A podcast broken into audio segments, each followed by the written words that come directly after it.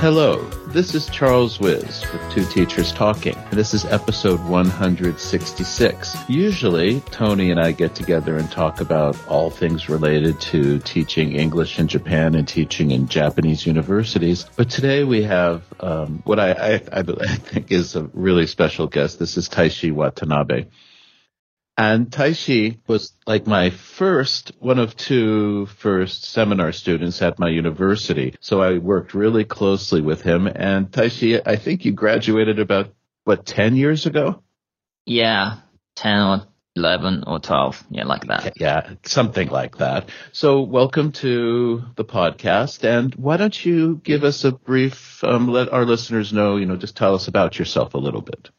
Okay. Uh, thank you very much for inviting me in this talk. Um, my name is Taishi Watanabe. I'm a Japanese high school public school teacher, and I've been teaching English for about 12 years now.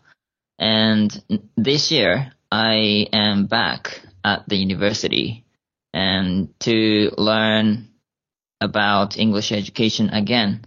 And that is all. Taishi, you studied um, in you studied English education as an undergraduate.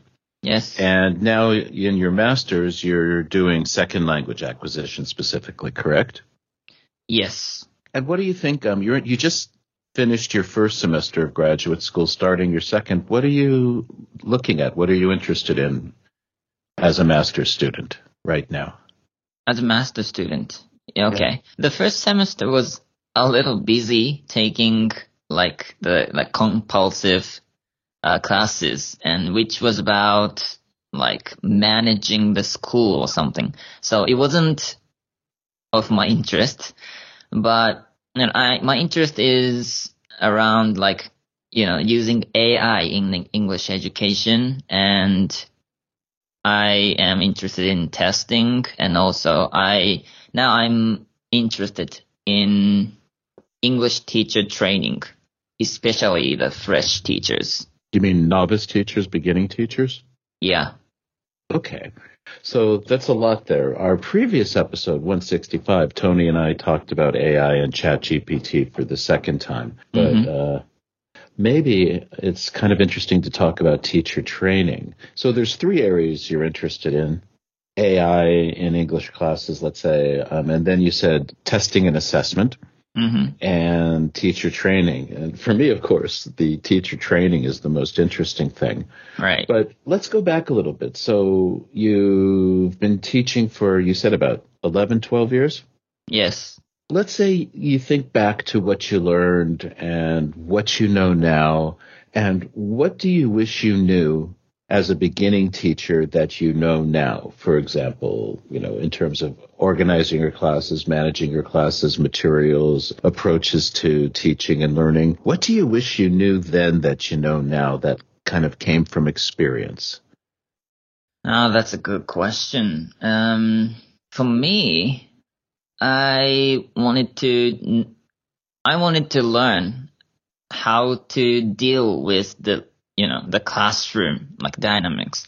But I didn't learn in, in, you know, in the university. I learned a lot about, um, SLA and, you know, cognitive grammar and, you know, that kind of stuff, how to teach English. But I didn't learn how to control the classroom and how to make a good relationship with the students. And I just pick it up as I teach in, in the real classroom. Okay, so how long do you think it took you to feel comfortable in a classroom in terms of creating a positive dynamic and positive relations with your student and being able to manage the classroom? How many years or days or weeks did that take you? Uh, for me, I, yeah, definitely, you know, I think it depends on the people, uh, but it the person. But for me, it took maybe two or three years you know, first, uh, yeah, at the beginning, I was too kind of strict because I was very young and, you know, like we have like five year gap age. So I was kind of worried about they think that I am their kind of friend, but I couldn't um, make like build a good relationship between them. So I started to change my attitude, you know, and then I pick it up. So you went from being so strict your first year or first couple of years? Yeah. I mean, my first first year and second Okay. year. Yeah. What's an example of being strict because you were concerned of that age difference um, being so narrow? What give us some examples of how you were strict? This is not real my real personality, but I try to be try to look strict and try to look like kind of more adult like and yeah. I didn't talk to I, I didn't talk a lot with the students, like the normal conversation outside the classroom, you know. Mm-hmm. Yeah, but I I know now I know that you know that's very wrong. But you know I was kind of worried about you know being too close. So yeah, I was like that. Okay. So you kind of kept your distance from them, didn't really engage them one on one outside of class, and kind of kept more of a formal relationship with them? I'm sorry. So you felt like you would you wouldn't talk to them one on one, let's say outside of class so much, and you No. maintained like a formal relationship with them. What Yeah. happened in your third year or after your strict period? You what did you do? How did you change? Yeah, I started to talk to the students, you know, outside the classroom and the, and in the classroom too. And we talked about like not too much, but like private stuff too, and what they are thinking and what they what they were worried about, you know. And from that period, I started to understand the students, you know, uh, more deeply, and then they probably the students feel that I, the Taishi Watanabe, uh, Mr. Watanabe, try to try to understand us or something, and then I believe that I could build more, you know, the better relationship with the students. And so you found that that one-on-one interaction um, translated into better classroom dynamics. the first step to make a good uh, classroom dynamics is, you know, to have good relationship with uh, the, each students. So, first couple of years you're strict, then you kind of start talking more to students. What about now? Before you came back to the master's program, um, were you? Is that pretty much you stayed the same? You would talk to them out of class, or did you find yourself getting easier or a little less strict, or did you find yourself getting more strict in terms of expectations of behavior or how you were engaging with the students?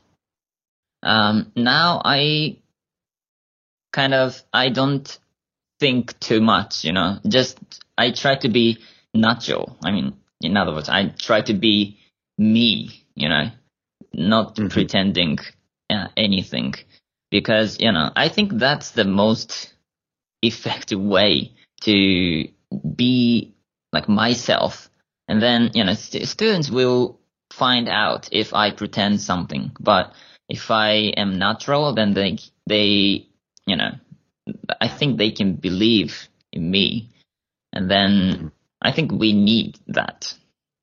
Well, there is interesting research about teacher personas and how teachers are in the classroom, and hmm I kn- I think that uh, I'm different in front of the classroom than I am as a you know person outside of the classroom. Not a lot, but there are differences um, in my personality, and it's always Mhm. interesting for me to kind of notice that and watch it. But I'm not sure. But I don't I know can whether see not that. I can see that. yeah, yeah. We should mention, by the way, that uh, Taishi has been s- observing, sitting in, participating, coming to some of my classes that I teach. And it's really Yeah. nice having somebody to get feedback and uh, get comments on. So thank you for that. Okay, so Thank you. we talk about this. Now, what about your teacher training experience? It's short, and on the podcast, I've talked with, you know, Sophie, that's my daughter. We've talked about mm-hmm. her experience and like, her teacher training, her actual teacher training in the classroom is like, I don't know how many months longer, maybe even like a year longer. Japanese mm-hmm. students get a very short teacher training program. So how much, how many actual teaching days did you teach before you became a teacher? Before I became a teacher. Yeah, your actual um, teacher training, which is called Kyoiku Jishu, I think, mm-hmm. in Japan. Yeah. I had six or four classes to teach.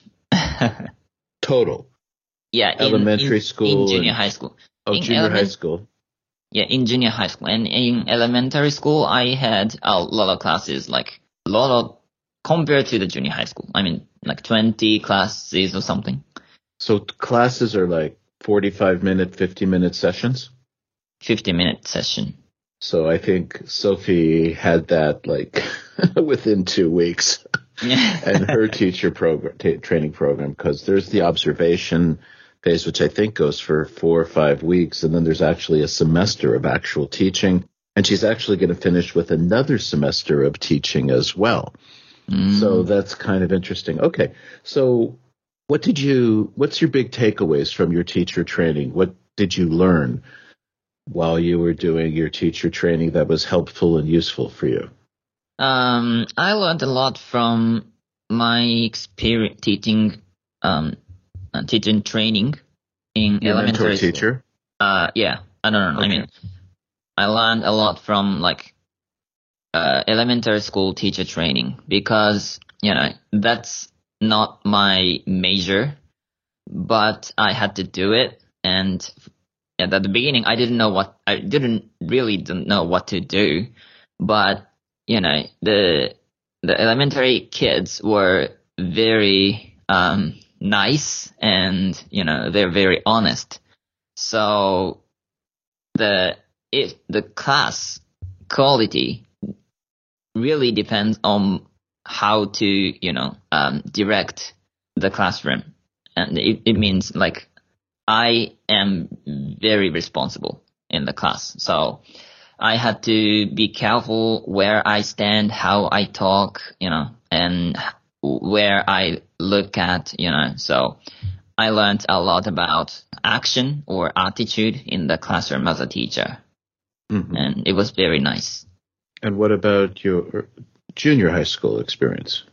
Uh, junior high school was, um, yeah, the, the, the class I taught was like only four or six, so I didn't do a lot. I couldn't do a lot. But one of the mentor teachers said to me, told me that, um, the environment is very important in like junior high school. So if the classroom is dirty, the student's mind will be a mess. So you need to clean it up and some kind of that. So I learned that knowledge. So the importance of the environment and the surroundings for the students has an impact on their learning. Yeah. Right. We kind of know that, right? Noisy environments, for example, or um, other kinds of environments will have an effect. Okay. Yeah. So you did that. Now, the question I have, I want to now move more into when you became a regular teacher and you were, you know, had your own classroom. Mm. And there's always this question about um, current theory supports or seems the current evidence, as far as we know, is that collaborative learning, project based learning, problem based learning, all these different kinds of tasks. They're actually tasks. It should should be problem based learning. It should be problem based tasks, right? Or task based tasks. Um, are the best way for students to learn. But there's so much pressure, I think, for high school teachers to cover the required materials. Yes. How do you manage that? How do you manage giving students like those kind of interaction, interactive um, activities and covering the material you have to cover and getting them ready for, let's say, you know, really for college entrance exams? Mm-hmm. That's a good question. The, my first high school was, uh, uh, there are a lot of students who wants to go to the university, and pretty much all the students wants to wanted to go to the university, and they really want to study for the entrance examination. And the teachers were like that, you know, they were try to, you know, let the students go to the university. And like 10 years ago was the time when the English teachers started to teach English in English in Japan, like for the first time in history. So they the, they didn't know how to do it, and they didn't know, you know, if it was effective, you know, to teach English in Japan. So they believe that you know grammar translation is the strongest uh, way to teach English in high school, and but I learned, you know, in, I, I learned t- how to teach English in Australia and in university. And I knew that, you know, teaching English in English is effective. So I tried to find a way to teach English in English in Japanese high school. But first, at first, the teacher around me didn't understand me. And sometimes I was kind of like, why are you use English to, to teach English? that was funny question, but um, I was actually asked the question, and you know, but I kept. Um, I had, you know, I have a good friend who are also who were also English teacher, so I talked and discussed how to teach English in English and I, I survived. And I, you know, as I, as I keep, kept doing it, um, they gradually understood me and then, you know, they started to, uh, do it, you know, teach English in English. Okay. So you weren't, were you observing other teachers or working with other teachers or when you started out, was there like a senior teacher, mentor teacher who would come in and observe you and coach you? I'm not sure I understand what was going on there, or was this just discussion in the teacher's room? Yeah, um, there was a guy who was supposed to be my mentor teacher, but he he saw my class only like once or twice, and he didn't do nothing. You know, didn't do anything. And I saw his class like several times, but he he was the one who loved grammar translation and mm-hmm. you know, so he didn't even try to understand the new way, so I didn't talk too much to him. So in English we say or American English we say you were flying blind.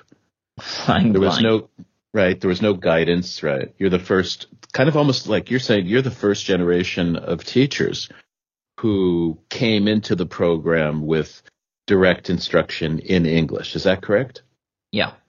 So there really wasn't or weren't a lot of people you could lean on. So that's that exciting part of the first year teacher where you're just trying anything, right?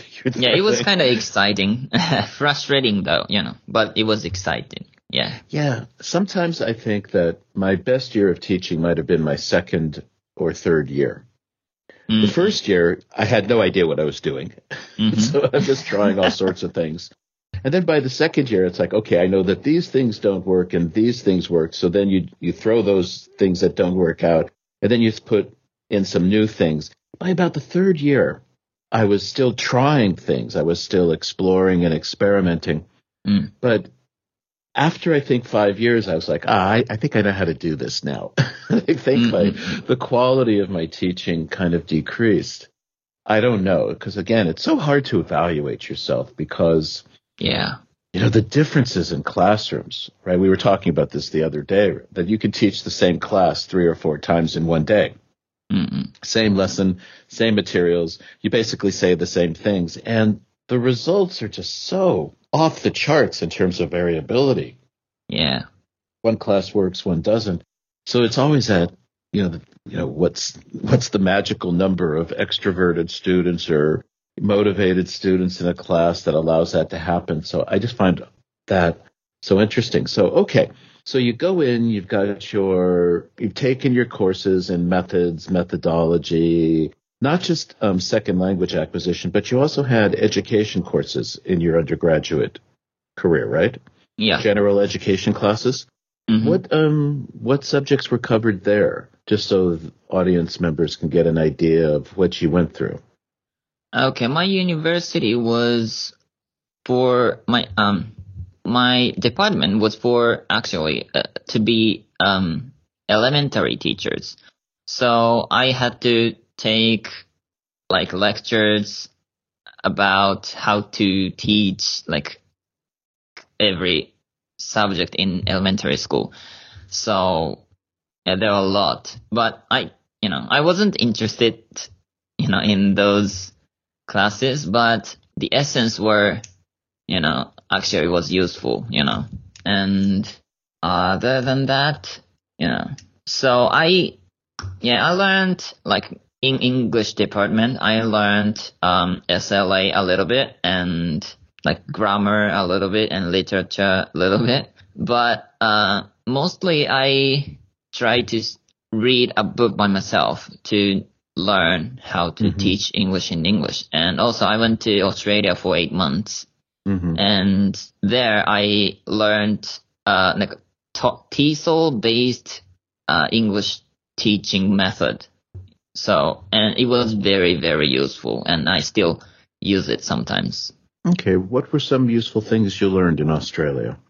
because you know I I didn't go to the university in Australia. I went to a language school Mm-hmm. for like you know non-native speakers, and so there the, the students were from like everywhere and who have like different mother tongues, and the teacher should use uh, should teach English in English. You know it's compulsory because there are no uh, common mother tongue.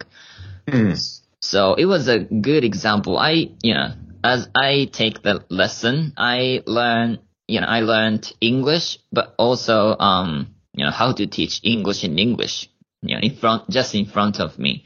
And it's, it was very nice experience. And I learned in, in the TESOL course, I learned like every, like details, how to, like, like concrete method, how to teach English in English like from the how to uh, give a good instruction, how to teach vocabularies, how to teach pronunciation, you know, and how to teach reading and what's the reading sub skills and how to teach them like that. So it was mm-hmm. very concrete and you know it was very useful.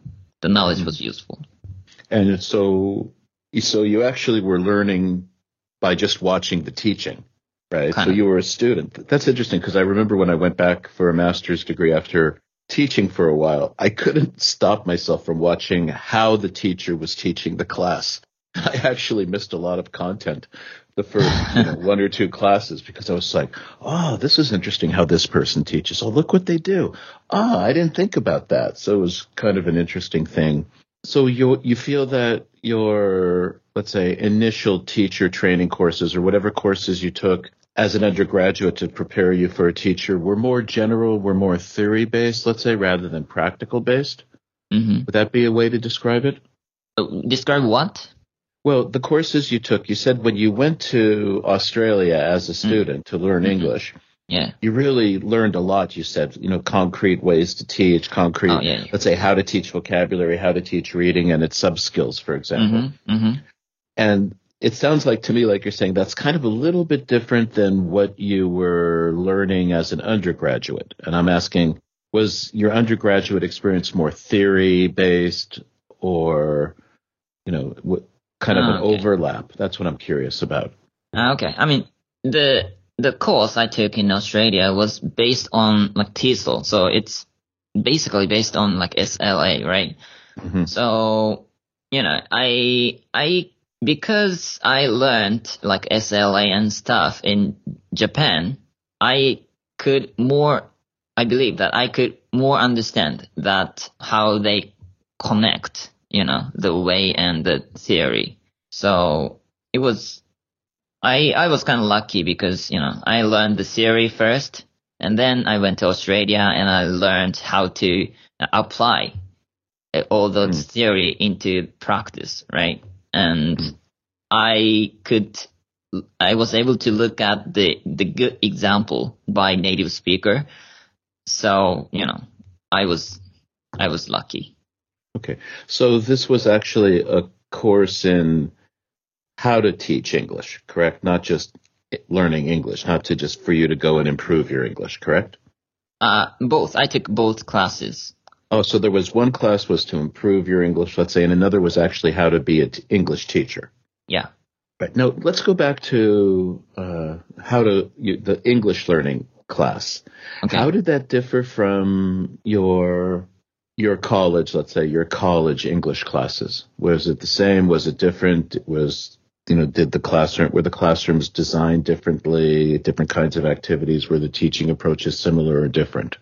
they were pretty much like totally different. You know, the class class size was very different. You know, when I was in Australia, it was uh 16 at the maximum, but back in Japan, it was like like 50 students in the class in the same classroom, and the layout of the classroom is very different. Uh, the in language school, uh, there is a square big table and sitting four or five students are sitting in one table and it's in to, so that they can, you know, talk to each other easily.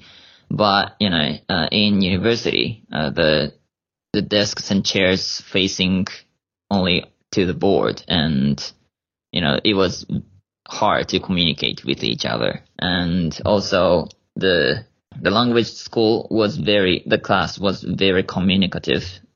But whereas in Japan, the, the English class was like a lecture. So uh, we could, we just listened to the lecture talking, lecturer talking, or we listened to a CD, or we watch movies, or we just read like new, uh, news articles or like papers. So it was, it was totally different. Okay, what's your take now? I, I think you've come back and you're watching different teachers' classes. Are you seeing more interaction in the English language classes compared to when you were a student? Actually, I haven't seen the yeah English classes here, so I I, I, I can't say anything. But from Well, the, you've seen mine. You've seen mine. your, your class is very different from others. so like yours is yours is very communicative and the topic is not, you know, uh, like your class is not for learning English, you know. Yours your class is for like you know, different stuff like learning how to learn effectively or how to be a good learner, you know. So, but the you know the um, the purpose is very different. well, fortunately, I'm retiring, so they can't fire me now for, for not teaching English. Thanks But for it- that one, Taishi. Yeah. But I, I, I think it's a it's a good idea, you know. Okay. English Yeah. is just a way. I, I probably uh, my part of my thinking is based on you know by the time I get students, they've been studying English for five years Mm. at least, and now they're starting in elementary school. And I would just say, if you get to college, I don't know how much more vocabulary I can teach or how much more grammar I can teach Mm-mm. to a student.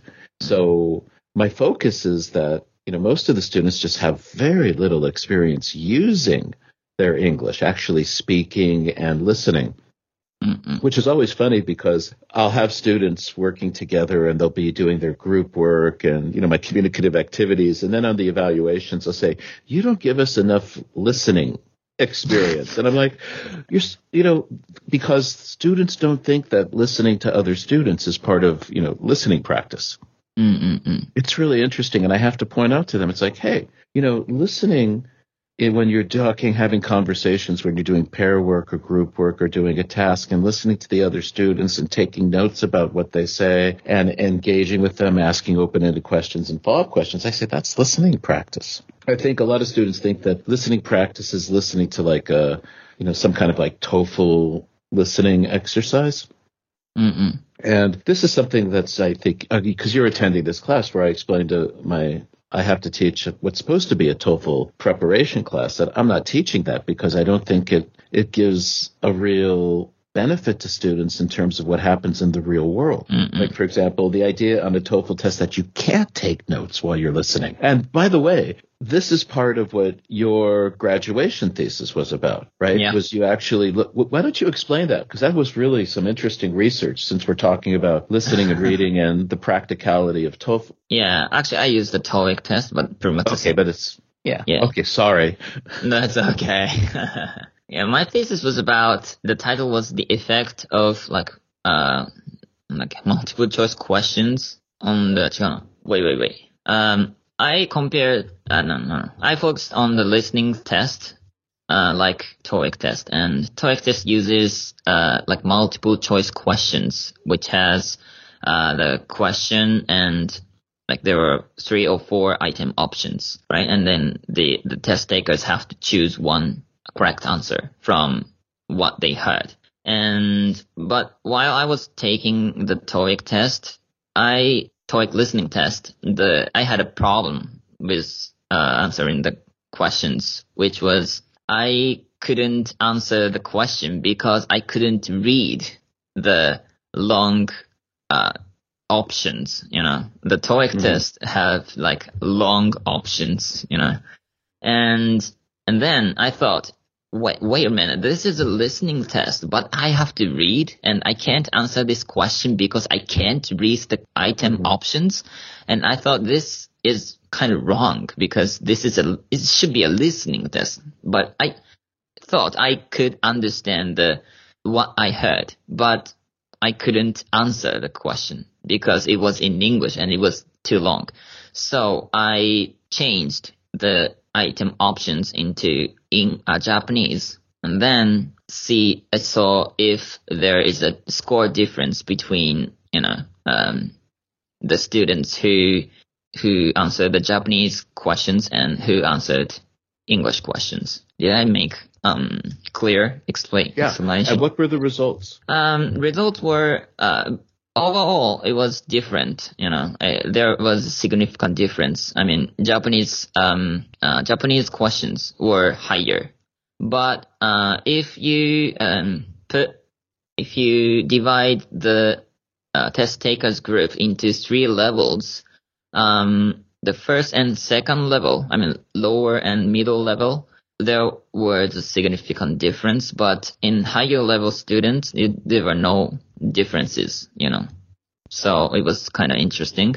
So I inferred that, you know, in TOEIC tests, there might be uh, interference um, because of like interference with um, by by um, reading skills. But I I didn't find out find it out, but you know that's my um, inference. Yeah, it seems to me that it's you pointed, you identified something that's conflating. It's actually testing two separate things, right? Mhm. It's testing your listening ability and then your ability to read the questions.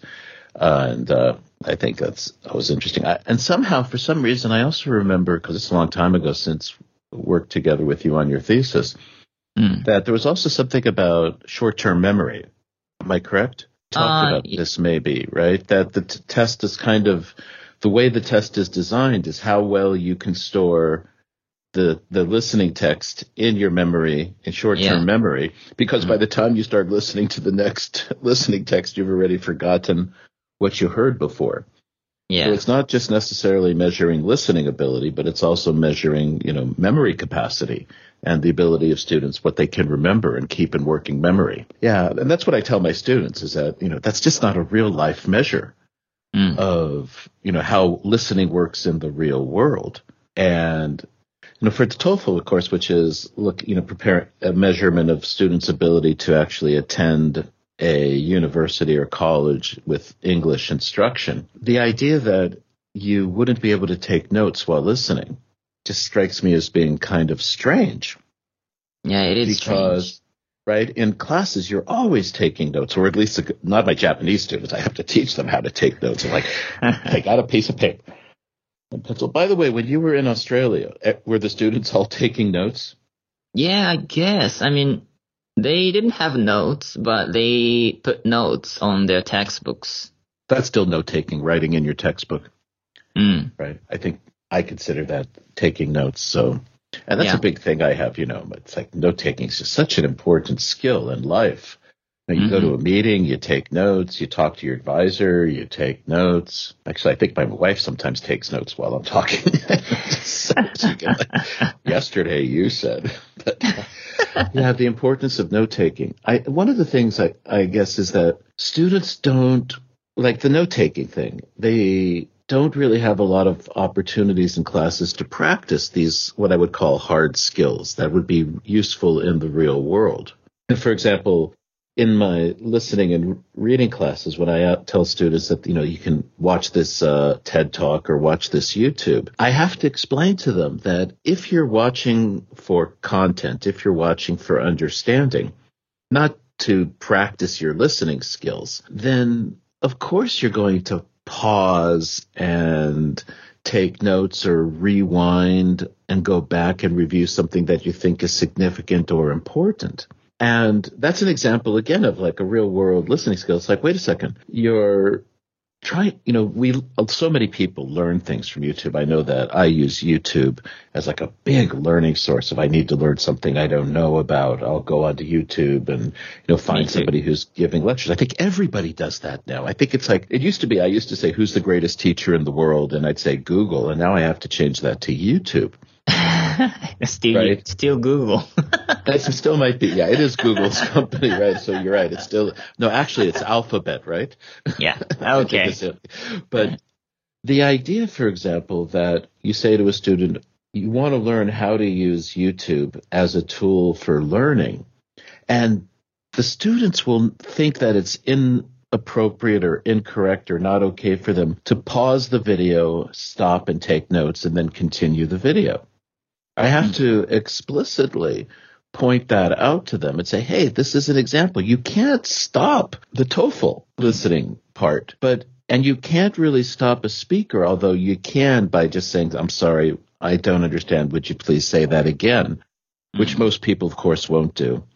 Meetings, people will stop in real meetings and say, excuse me, I, I need clarification on that. So I think that you know, this kind of listening model is inappropriate or incorrect if we're really trying to teach people how to learn things in English. But again, as you say, that just shows my approach is based on that. It's kind of an interesting thing, Yeah. I think. So let's now move in terms of talking about tools and things. You, when I talked with you last semester, Mm. you had talked about you were interested in chat GPT and prompt engineering as a possible master's thesis research topic. Where are you with that? What's your attitude about chat GPT? How do you, do you think it should be used? Should it be banned? Uh, what's your approach to it in terms of, you know, being an English teacher? Okay. In my opinion, um, for me, um, personally, I, I love ChatGPT and that's the strongest tool I've ever had and it's free. And I'm paying the subscription, by the way, but The I think- subscription allows you to use a more advanced version of ChatGPT, correct? yes, now it can read the picture too.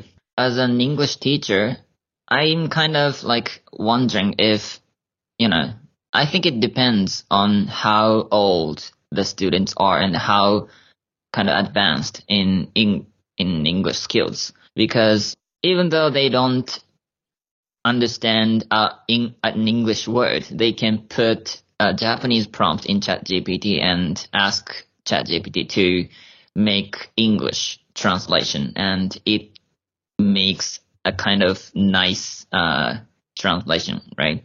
But they, I think people people will do that action. Like like everyone will do that action in the future. I mean now people are start doing it but they have to check it before you use it you actually use it you know. Otherwise probably the the chat gpt gives you like like different sentences which you know you want. So that's why i want the students to have a skill to check the out the output from ChatGPT, and that until they have that skill, I don't think they should use ChatGPT too much. What do you think? Yeah, well, Tony and I have talked about this a lot, and Yeah. I've talked with some other teachers. What always surprises me is that there hasn't been big discussions at the universities I'm at. They're uh, right. You know, I'm still waiting for discussions in my program. I'm still waiting, as I've pointed out on this podcast many times or several times. I'm still waiting for a discussion about machine translation and how that impacts the teaching of English. You know, how do we approach it?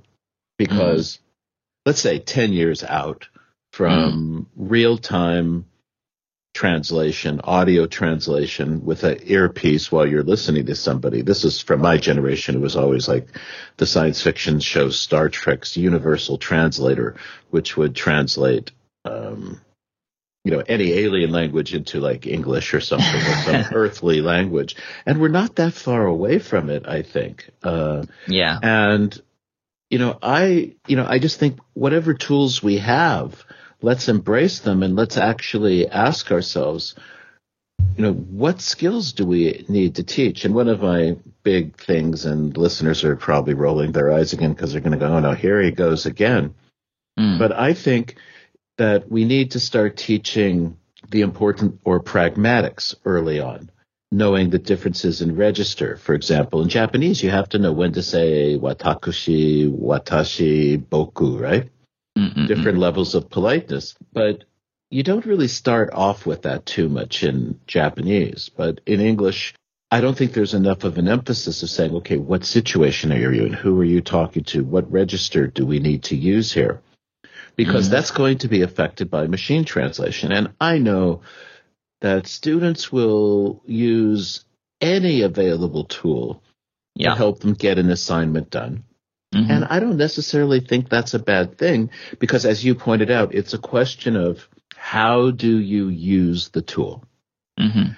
Do you have enough understanding and knowledge so the tool is more an add-on to your learning? Right? Mhm. Is it like, ah, I don't know the vocabulary word, or I'm not really sure about this grammatical structure to explain that I have some doubts about what I'm saying. ChatGPT and machine translation are wonderful tools Yeah. as long as the students are noticing and they say, ah, look at that. Now I got it. And they take a note and they look at it. You know, it's the same thing. If a student just uses Grammarly or, you know, language tool or some other grammar checker to fix their papers and they just click OK, OK, OK, OK and fix the paper and then submit it, they've learned nothing. Mm. So my my my thing, so to speak, is that we're not teaching students how to use these as learning tools.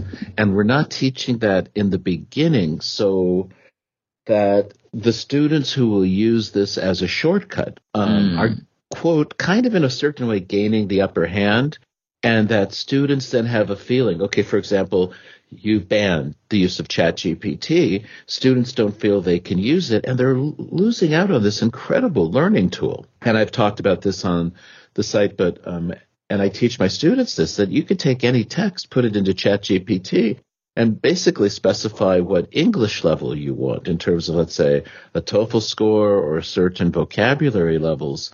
And ChatGPT can rewrite that text at your level. Mm-mm. That's, or you can ask ChatGPT to summarize an article that you've read or listened to.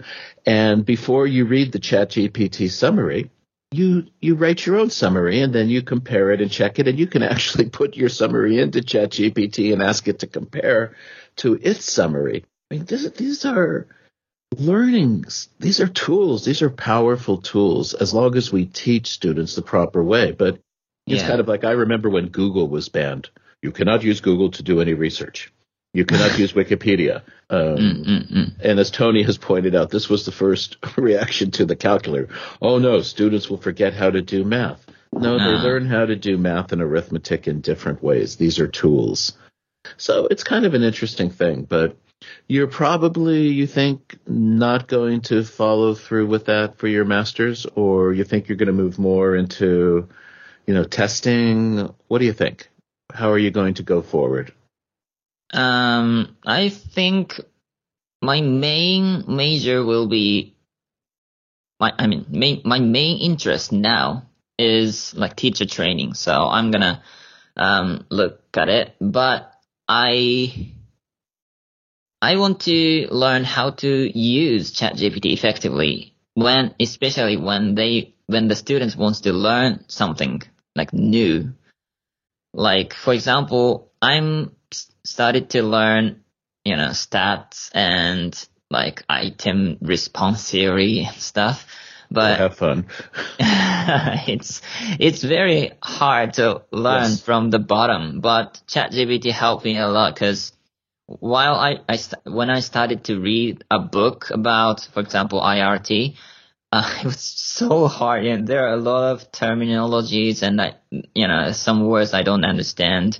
So I asked ChatGPT and if I don't understand the output from the ChatGPT, I ask the ChatGPT for clarification or like to make it easier and, and, and you know, he, I don't know, she is very kind to do it, you know, and again and again and again, right? Mm-hmm. So yeah, I kept asking questions un- until I I can understand, and ChatGPT never gets angry irritated. So that's the best teacher ever, and he or she is very, it. you know, yeah, okay, it it is a no, for me, it's a, it's a she or he, um, is very kind. So I think students should use that way, you know, in communicative way, not as mm. like a searching like device or something, you know. It, it can also be a searching and uh, device, but also like a communication tool. Yeah. Yeah. I, I'm planning to use it in classes by having my students ask ChatGPT a question and say, provide four possible responses. Like your teacher says something and you don't understand what to do, but your teacher doesn't usually stop the lecture and react to students who raise their hands. What should we do to get the teacher to respond to us? And I'm, and then tell ChatGPT, give us four options. And then Mm-mm. the students as a group have to choose which option is best. Mm-mm. I think that's yeah. a great, great activity. But um, I want to stop with the ChatGPT for a second and go back to okay. your thinking about teacher training. What mm-hmm. aspect of teacher training uh, are you interested in or curious about that you'd like to investigate? Yeah, this year I I, I helped uh some I helped some students who want to wanted to be a teacher and who were about to take like teacher's exam and I looked at teaching skill and I didn't know what the teaching skills are, you know, the sub skills, you know, I know how to teach like from my experience, but I don't know like theoretical knowledge. So it was, first of all, it was very diff- difficult, but, um, I found that there were like three, categories, like, like attitude, like actions and attitude in the classroom, and also the, uh, the knowledge about how to teach something, and also the knowledge about the subject. And we need three, we have three, like perspective, the points.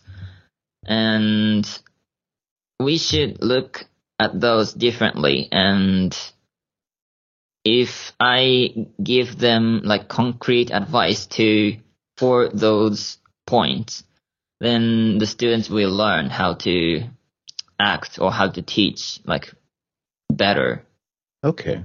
And so you would set up some situation where you would, you know, have st- student teachers like learn something and then you'd have a control group where they wouldn't learn that. And then you would look at how well the students learned the lesson. Mm-hmm. is that something you would be doing? Yeah yeah yeah. Okay. Right. Yeah yeah yeah. Yeah yeah yeah. Yeah it's all very interesting. I, I uh, always remember that uh, john hattie talked about the difference between novice, experienced, and expert teachers. Mm. And I kind of like that distinction right? Beginner, and then people who've been doing the job for a long time, and then um, expert teachers. And it was always mm. interesting just that, you know, like expert teachers don't really have like really detailed lesson plans. They have like just general outcomes they're trying to achieve because yeah. they've been doing the job for so long. They know how to achieve those learning goals, get the students to do what they need to do. It's mm-hmm. all very interesting. So yeah, well, it sounds like it's an exciting time for you, especially that you get to come back and do the academic part again with, you know, actual classroom teaching experience, which I think really helps you balance out things. Because sometimes I read a theory and I just go, yeah, but that's just not going to work in yeah, the yeah, real yeah. world. Mm-hmm. Right. And so now, but when I started teaching, I didn't have that knowledge. I didn't know how to apply the theory or figure out, oh, wait, you know, that might be the way to go, but no, this is more important right now. And one of the things I just, I always emphasize is I think that we don't provide students with enough uh, classroom experience. I mean, actually, theory of classroom management. And there's also not enough, I think, of an emphasis on, you know, the science of learning, right? Like, how do people mm-hmm. learn? What's the best way to learn? You know, how does a brain learn things? And how does a, you know, a child in elementary school's brain, you know, are they learning differently from the way a, you know, a high school student would learn things. So I think that there's a lot of things that we need to do in a teacher training program. So I'll be looking forward to reading your master's thesis. I'll do my best. I'm sure you will. okay, you. I think Taishi, it's a good time to finish up. We're at our usual, like you know, finishing time, which is 56 minutes, and I want to say thank you very much for joining us today and giving thank us, you, uh, you know, your insights and experience about being a, a real world teacher, a real high school teacher. So thank you again, and let me just do our closing here. So thanks to our listeners. This is Two Teachers Talking, and you know where to find us at twoteacherstalking.com and twoteacherstalking at gmail.com. And again, Taishi, thank you very much for giving us your time and sharing your experiences with us. Yeah, thank you too for inviting me. Thank you, everyone. Okay. Bye now.